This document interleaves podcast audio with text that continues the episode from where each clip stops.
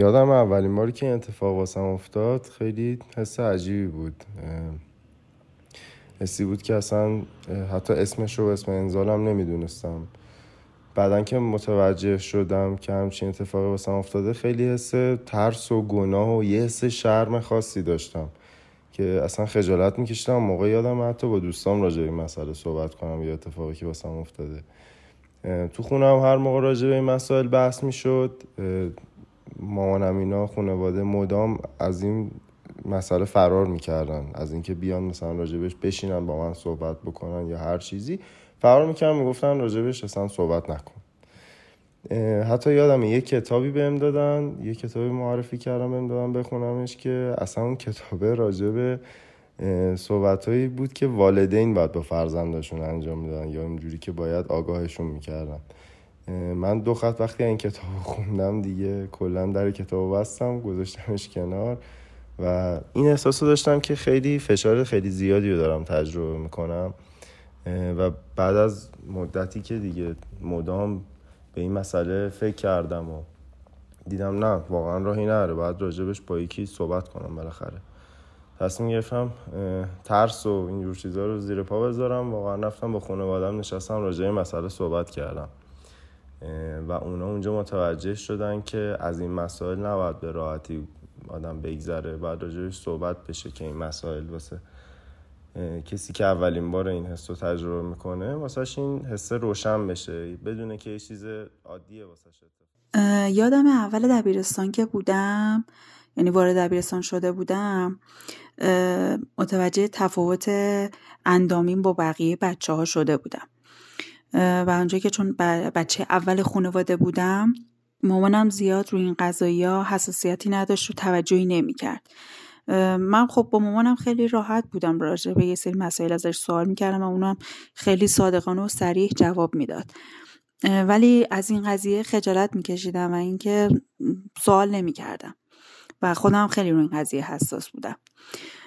سال دوم که شد دیدم خب هیچ تغییری نکردم. حتی پریود نمیشم. رفتم دکتر حتی گواهی گرفتم که تو سالن ورزش نرم. چون یادم می‌خواستم لباسم رو عوض کنم جلوی بچه ها خجالت میکشیدم و این کار نمی‌کردم. بعدش من از مامانم خواستم که برام حتی سوتیم بگیره. و یادمه که برای اینکه بخوام سینا و برجسته نشون بدم از دستمال توالت استفاده می‌کردم. قالبش رو پر می‌کردم که سینا برجسته دیده بشه. زنانگی. مردانگی. هویت جنسی. اجتماع. خانواده. هموسکشوال. تبعیض. فمینیسم. جنسیت زده.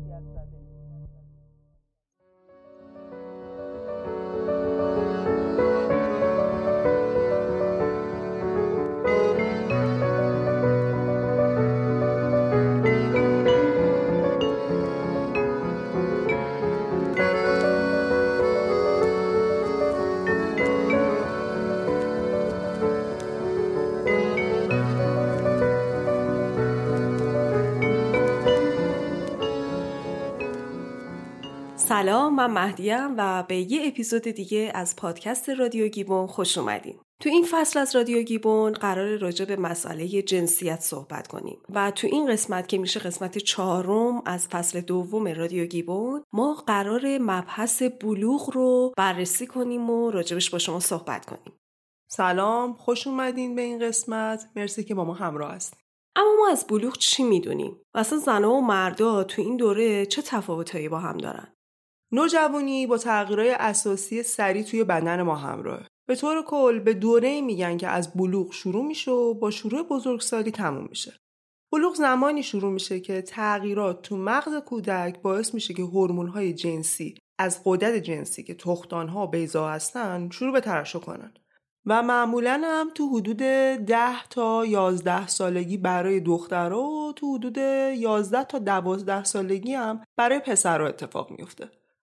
اما اینم طبیعیه که شروع بلوغ برای دخترها بین 8 تا 13 سال و برای پسرها 9 تا 14 سال باشه بلوغ می‌تونه تو حدود 18 ماه کامل بشه یا اینکه 5 سال طول بکشه که اینم کاملا طبیعیه حدود 10 11 سالگی توی دخترها سینه ها شروع به رشد می‌کنن و این اولین علامت قابل مشاهده بیرونی از شروع بلوغه. باز اینم طبیعیه که سینه های چپ و راست با سرعت های مختلف رشد کنن. بعدم معموله که سینه ها توی زمان رشد یک کمی حساس بشن.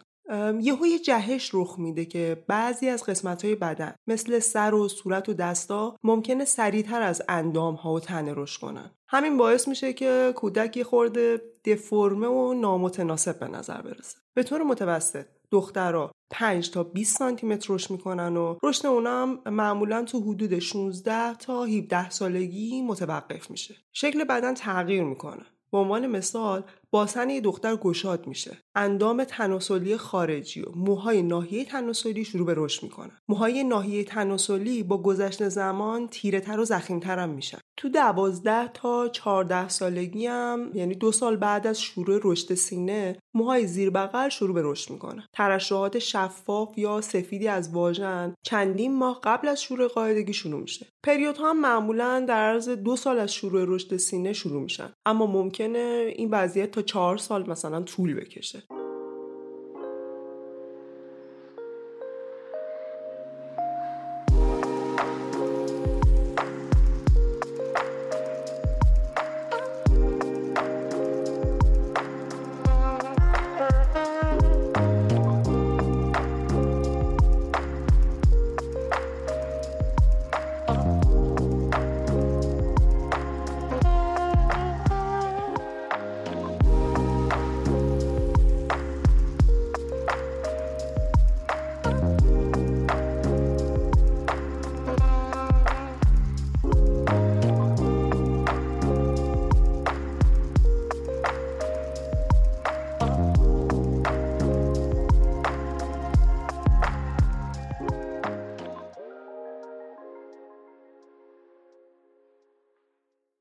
پسرها مثل دخترها توی دوران بلوغ یه سری تغییراتی دارن. مثلا تو حدود 11 تا 12 سالگی اندام تناسلی خارجی مثل آلت تناسلی، بیزه و کیسه بیزه شروع به رشد می‌کنه. طبیعیه که یکی از بیزه ها سریعتر از اون یکی رشد کنه. موهای ناحیه تناسلی شروع به رشد می‌کنه و با گذشت زمان تیره و زخیمتر میشه. تو سن دوازده تا چهارده سالگی هم کودک یه جهش رشدی رو داره. قدش بلندتر میشه، سینه و شونه هاش پهنتر میشه و برخی از قسمت های بدن مثل سر و صورت و دستاش ممکنه سریعتر از اندام های دیگرش رشد کنه. همونطور که محشید گفت این ممکنه که کودک یه مدت نامتناسب به نظر بیاد یعنی یه خورده بدقواره شاید بشه. اما این کاملا طبیعیه. به طور متوسط پسرها 10 تا 30 سانتی متر رشد می‌کنن و رشد اونا هم معمولا بین 18 تا 20 سالگی متوقف میشه. رشد جزئی سینه هم تو پسرها طبیعیه. این چیز غیر طبیعی نیست. تو سن 13 تا 15 سالگی هم موی سایر قسمت ها شروع به رشد می‌کنه. زیر بازوها، روی صورت و بقیه بدن. موهای پا و بازو هم زخیم تر میشه. هورمون تستوسترون تو این سن شروع به تولید می‌کنه و بیزه ها هم برای تولید اسپرم تحریک میشن. ممکنه کودک انزال هم داشته باشه یعنی آزاد شدن اسپرم. اما این دوره نوز اغلب بدون دلیل اتفاق میفته. انزال توی خواب توی پسرها طبیعیه و یه اسمی هم داره به نام رویای مرتوب. حدود سن 14 تا 15 سالگی هنجره یا همون سیبچه که توی گلوی همه ما هم هست توی پسرها تو دوران بلوغشون دیگه کاملا مشخص میشه و هنجره کودک هم شروع به رشد می‌کنه و همین باعث میشه که صدای اون کلفتر و عمیقتر بشه.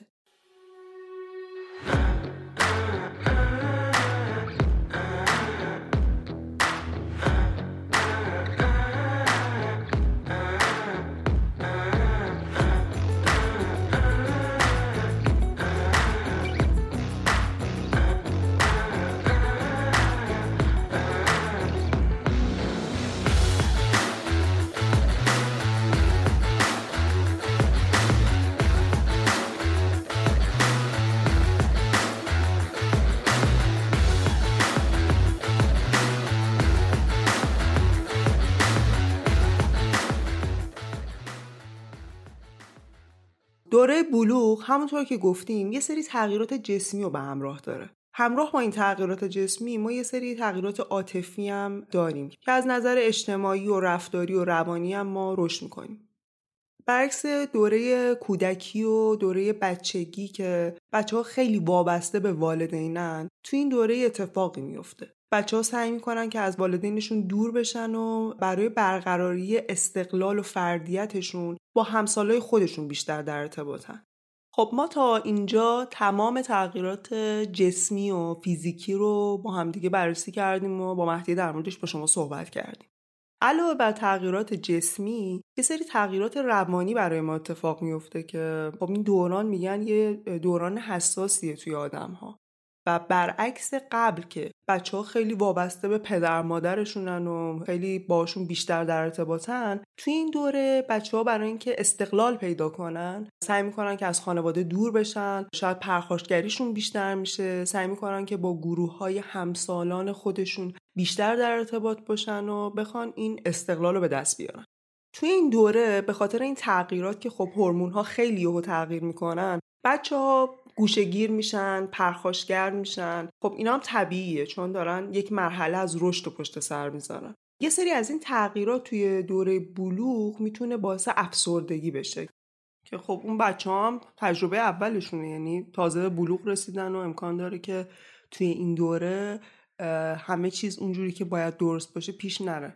همونطور هم که اول این قسمت در مورد خاطره یه بچه صحبت کردیم که گفتش که تو این دوره پدر مادر من بعد 13 سالگیم سعی کردن در مورد این قضیه اصلا با من صحبت نکنن و خب اونا فکر می‌کنن اگه در موردش صحبت نکنن این قضیه تموم میشه میره و فراموش میشه. آره اتفاقا می‌دونی من فکر می‌کنم که مخصوصا خانواده های قدیمی یعنی مادر پدرهایی که سن بالاتری دارن و حالا خورده تو سالهای قدیم پدر مادر جوان محسوب می‌شدن حالا به خاطر اون حجب و حیایی که وجود داشته سعی می‌کردن که این قضیه رو کتمان کنن و بسپرن به دست خدا که حالا این کودک به هر حال متوجه میشه که به بلوغ رسیده و الان چه تغییراتی توش اتفاق افتاده. اما الان خوشحالم که پدر مادرها حالا به خاطر شاید تجربه‌ای که خودشون داشتن یا حالا به خاطر اینکه راجع به این قضیه مطالعه کردن نسبت به این قضیه آگاهن و سعی می‌کنن که این مسئله رو به شکل درستش پیش ببرن و توی دوران بلوغ کودک به جای اینکه سعی کنن کودک رو خفه کنن و بهش بگن که حالا الان راجبش حرف نزن حالا بعد ازشت عیبه یا خیلی حرفای اینجوری که حالا تو بچگی به ما می‌زدن الان دیگه وقتی که کودک به بلوغ می‌رسه به طور کامل خانواده قضیه رو براش باز می‌کنن و بهش توضیح میدن. و همین آگاه کردن کودک فکر می‌کنم خیلی از مشکلاتی رو که تو دوران بلوغ برای بچه ها به وجود میاد و از بین می‌بره. مثل همون افسردگی که تو میگی. دقیقا. که متوجه بشن که این یه چیز طبیعیه. یه اتفاق جالب اینجا میفته که پسرا این افسردگی رو قبل از بلوغ بیشتر از دخترها تجربه می‌کنن و نرخ افسردگی تو پسرا قبل از بلوغ بیشتر از دختره. ولی توی دختر تو دوران بلوغ افسردگی دو برابر پسراست که خب فکر کنم این خیلی دلایل واضحی داره. خیلی مشخص این دلایل. جامعه در برابر دخترها بیشتر بسته است. بیشتر دخترها در معرض این قرار می‌گیرن که در مورد دوران بلوغشون صحبت نشه. دخترها تو این دوران در معرض آسیمن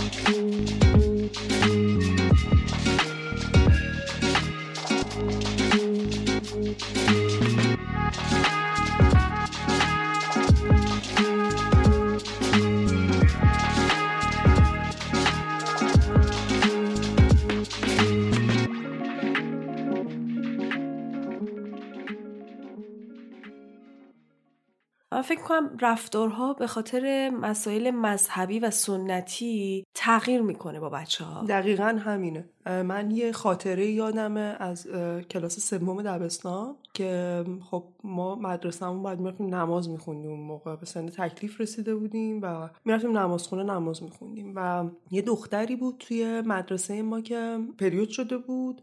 اینو میشوندنش گوشه نمازخونه مدرسه. قشنگ تصویر اون موقع رو یادمه که همه چادرای مثلا سفید سر ما بود موقعی که نماز میخوندیم. این بچه یه گوشه میشست و انگار که یه وضعیتی داشت که استرس هم داشت نگرانم بود. خب ما هم اونقدر آگاهی نداشتیم که چه اتفاقی افتاده. و واسه اون سوال بود که این بچه چی شده؟ چرا مثلا این نماز نمی‌خونه؟ می‌رفتیم بهشون تو چرا نماز نمی‌خونی؟ میگو من نمی‌تونم. به من گفتن تو نجسی الان. به من گفتن که اصلا تو نباید بیای تو نماز خونه. یه سری حرفا اینجوری می‌زد که الان دقیق یادم نی ولی اون تصویر رو من خوب یادمه که این بچه با رسیدن به سن بلوغ چجوری یهو ترد شد به جای اینکه بهش آگاهی بدن یا به ماها آگاهی بدن که اصلا ما باید چه برخوردی کنیم ما باید چیکار کنیم؟ و توی همون یکی دو سال بعدش یکی از دوستای دیگه من این اتفاق براش افتاد و اون خانوادهش براش مهمونی گرفتن. یعنی یه سری خانوم و اینا جمع شدن و اینا که مثلا به این گفتن به سن بلوغ رسیدی از بچگی گذر کردی و دیگه داری وارد مرحله بزرگسالی میشی نوجوان میشی بزرگسال میشی.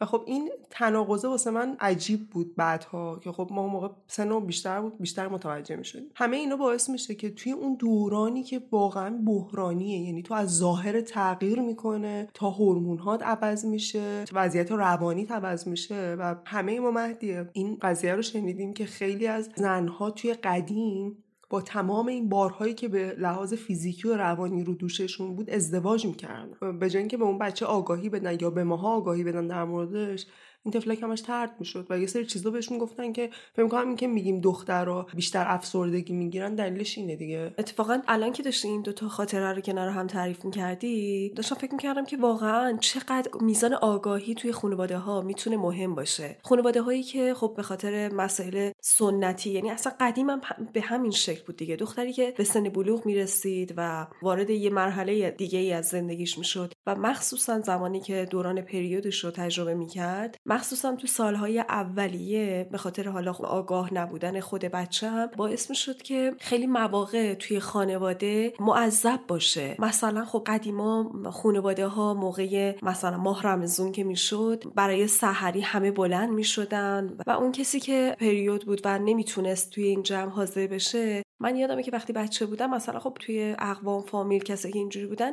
با وجودی که پریود بودن می انگار که می‌خواستن کسی متوجه این قضیه نشه. اونا اینو یه ایراد می‌دونستن و از این قضیه احساس شرم می‌کردن و سعی می‌کردن اینو کتمانش کنن کسی متوجه نشه سعی کنن مثل روزهای دیگه عادی برخورد کنن. این هم به خاطر همون قضیه است که برمیگردن میگن که خانمایی که توی این دوران قاعدگی هستن قدیمی ها می‌گفتن نجسن. نباید وارد مسجد بشن نباید توی محافل روحانی حضور داشته باشن. که خب هیچ دلیل درستی هم پشتش نبود ولی این روشی روشی برای انگار تحقیر کردن زنها بوده و حالا بماند جامعه داره به اشکال مختلف زنها رو تحقیر می‌کنه. این مسئله هم توی گذشته ما باعث شده بود که خب این قضیه چند برابر بشه و این تحقیرها هی بیشتر و بیشتر و بیشتر بشه. با توجه به اینکه توی اون دوران یهو ما هم تغییر فیزیکی رو داریم هم تغییر روانی رو داریم خیلی هم ما اینو میشنیدیم از گذشته که او مثلا ما نصف سن شما رو داشتیم ازدواج کردیم. و بچه ها تو اون دوره هم بالغ می شدن هم ازدواج می‌کردن. هم حالا چه مرد چه زن. بیشتر واسه زنها اینجوری بود به خاطر وضعیت سنتی و شرایطی که حالا داشتن زنها تو اون دوره و الان هم دارن و کودک همسری چیزی که تو مملکت ما خیلی جاها کشورهای اطراف هنوز هستش. می‌دیدیم که توی اون دوره مثلا من یه خاطره از یه خانومی میشنیدم که از فامیلای ما بودن. میگفتش که من شبی که عروسی کردم انقدر آگاهی نسبت به این قضیه نداشتم و نمی‌دونستم داره چه اتفاقی میفته که فکر کنم عروسی مهمونیه که این مهمونیه تموم میشه. و من برمیگردم خونه مامانم اینو شب. بکنم این خانم ده سال سالش بود موقعی که ازدواج کرده بود. و حتی هنوز فکر کنم به بلوغ هم نرسیده بود ازدواج کرده بود. و هیچ تعریفی هیچ چیزی از دوره بلوغ تلاطمی که دارن آدما. و خیلی وقتا هم می‌دونیم که خب پسرها هم در همین راستا زود ازدواج می‌کردن و اونها هم هنوز بچه هایی بودن که داشتن وارد دوره بزرگسالی و نوجوانی می‌شدن. و خب این زود ازدواج کردن یک بار مسئولیتی رو دوش اونا میذاشت که نتونن با این تغییرات به شکل امروزی به شکلی که خورده علمی تر باشه پیش برن. آره و می‌دونی من برام عجیبه که چرا با وجود اینکه مخصوصا الان که ما خب توی دورانی داریم زندگی می‌کنیم که علم خیلی پیشرفت کرده علم روانشناسی پیشرفت کرده. چرا همچنان توی حتی کشورهای مدرن سن ازدواج اینقدر پایینه؟ چند روز پیش داشتم یه مطلبی میخوندم. سن قانونی ازدواج رو توی کشورهای مختلف نوشته بود و برای من خیلی جالب بود که کشورهایی که جزء کشورهای مدرن محسوب میشن مثل مثلا آلمان یا ایتالیا سن ازدواج 14 ساله یا مثلا توی ژاپن مثل ایران سن ازدواج 13 ساله. کشورهایی که اینقدر پیش رفتن چرا توی این مسئله همچنان اینقدر سنتی عمل میشه و سن ازدواج اینقدر پایینه؟ خب یه بچه 13 ساله واقعا چقدر می‌تونه آگاهی داشته باشه که بخواد حالا الان تن به شرایطی بده که هیچ تعریفی توی ذهنش براش نداره و مثل نمونه هم که تو الان مثال زدی دخترها و پسرایی که توی این سن ازدواج می‌کنن حتی این ازدواج رو توی ذهنشون یه بازی تصور می‌کنن و فکر می‌کنن شبیه به یک خاله بازیه. چجوری میشه که انقدر دولت ها این مسئله رو نادیده می‌گیرن؟ الان باز یه سری قوانینی وضع شده که این چیزا قانونی محسوب نمیشه. اگر بخوای زود ازدواج کنی و اینو بخوای قانونی کنی جلوتو می‌گیرن نمی‌ذارن اتفاق بیفته. ولی ما بازم داریم می‌بینیم که کودک همسری رواج داره. بچه ها تو سن خیلی کم ازدواج می‌کنن. مخصوصا این شرایط واسه دخترها خیلی سختره و اینکه خیلی قبلتر برای اینکه بچه ها از دوره کودکی وارد دوره بلوغ بشن یه سری آداب و رسوم عجیب غریب داشتن. مثلا توی آفریقای مرکزی توی چوا توی قبیله ای یه پسری که جوون بوده برای اینکه مامانی یه مرد پذیرفته بشه یه سری آزمون ها داشته که باید اینا رو میگذرونده. چششو میبستن این بچه رو میوردنش یه جای خیلی دور و تک افتاده و یه هفته نگهش میداشتن که توی این یه هفته بالا تنش رو میبستن بالای زغال تاپ می‌دادن. یا اینکه با چوب میزدنش و بین مثلا یه سری مورچه و گیاهایی که گزنده بوده بلش می‌کردن تا اونجا مدت بمونه. چقدر ترس. آره. یه سری آداب و رسوم اینجوری داشتن مثلا تو قبایل آفریقایی. بعد که مثلا این چیزا تموم می‌شده این آزمونا رو می‌تونسته به سلامت ازش گذر کنه مثلا اون پسر بچه دیگه به عنوان یک مرد و یک بزرگسال قبولش می‌کردن. دخترم موقعی که قاعدگیشون شروع می شده توی جامعه اینجوری بوده که خب اینا دیگه دارن به دوره زنانگی نزدیک میشن. یه مراسمایی هم اونا داشتن که مثلا می اومدن دختر رو توی یه جایی تنها میذاشتن تا یه مدتی کاملا با هیچ کس در ارتباط نباشه. بعدش می اومدن مسائل جنسی و زناشویی رو بهش تعلیم می‌دادن. گاهی وقتا حتی میمدن پرده بکارت دخترها رو می‌زدن توی بعضی جاها. یا زنا رو دستگاه تناسلیشون رو ختنه ناقص می‌کردن که اینم هنوز هست و زیادم هست. آره متاسفانه حتی تو کشور خودمونم این مسئله رو ما بله. بعد تو این مدت گوششون رو سوراخ می‌کردن روی پوستشون رو بدنشون خال میکوبیدن. موهاشون رو کوتاه می‌کردن. به دندوناشون دندوناشون سیاه می‌کردن بعد دندوناشون سوهام میکشیدن. بعدم یه مراسم رقص می‌گرفتن که دیگه مراسم تموم شد و تو به عنوان یک زن پذیرفته شدی و وارد دوره بزرگسالی شدی. آره واقعا این آفریقایی ها خیلی عجیبن. کارهای عجیب غریب هم زیاد می‌کنن. آره دیگه ولی خب این آداب و رسوم توی هر فرهنگی یه سری المان ها داره یه سری نشانه هاست از چیزهایی که اینا از گذشته با خودشون آوردن. تمام این تاریخ رو که مرور می‌کنی خیلی عجیبه که هنوز که هنوزه این مسائل ادامه داره. مخصوصا برای زنها این شرایط ادامه داره و این سختی ها رو می‌کشن و می‌بینی که زن 20 ساله مثلا یهو هفت و هشت بچه داره. عجیبه که هنوز این چیزا هست. بیشتر سنت دیگه مهدی. سنت مذهب اینا خیلی دخیلن و متاسفانه دولت ها خیلی توشون دخیلن. مملکت آره. خود ما یکیش که به راحتی میشه جلوشو گرفت ولی می‌بینیم که دائم دارن تبلیغات می‌کنن که نه. دختر پسرها باید زودتر ازدواج کنن بچه بیارن و از اینجور چیزا. بله متاسفانه این مسئله همه جای دنیا هست ولی خب ما داریم توی ایران زندگی می‌کنیم و طبیعتا مسائلی که حول محور پیرامون خودمون داره اتفاق میفته برای ما همیشه مهمتر بوده. خیلی ممنونم که با ما تا پایان این اپیزود همراه بودین. اگر این اپیزود دوست دارین به دوستانتون کسایی که فکر می‌کنین این مطالب می‌تونه براشون جذاب باشه معرفی کنین که این کار می‌تونه خیلی خیلی به دیده شدن ما کمک کنه. ممنون که تا آخر این قسمت با ما همراه بودین.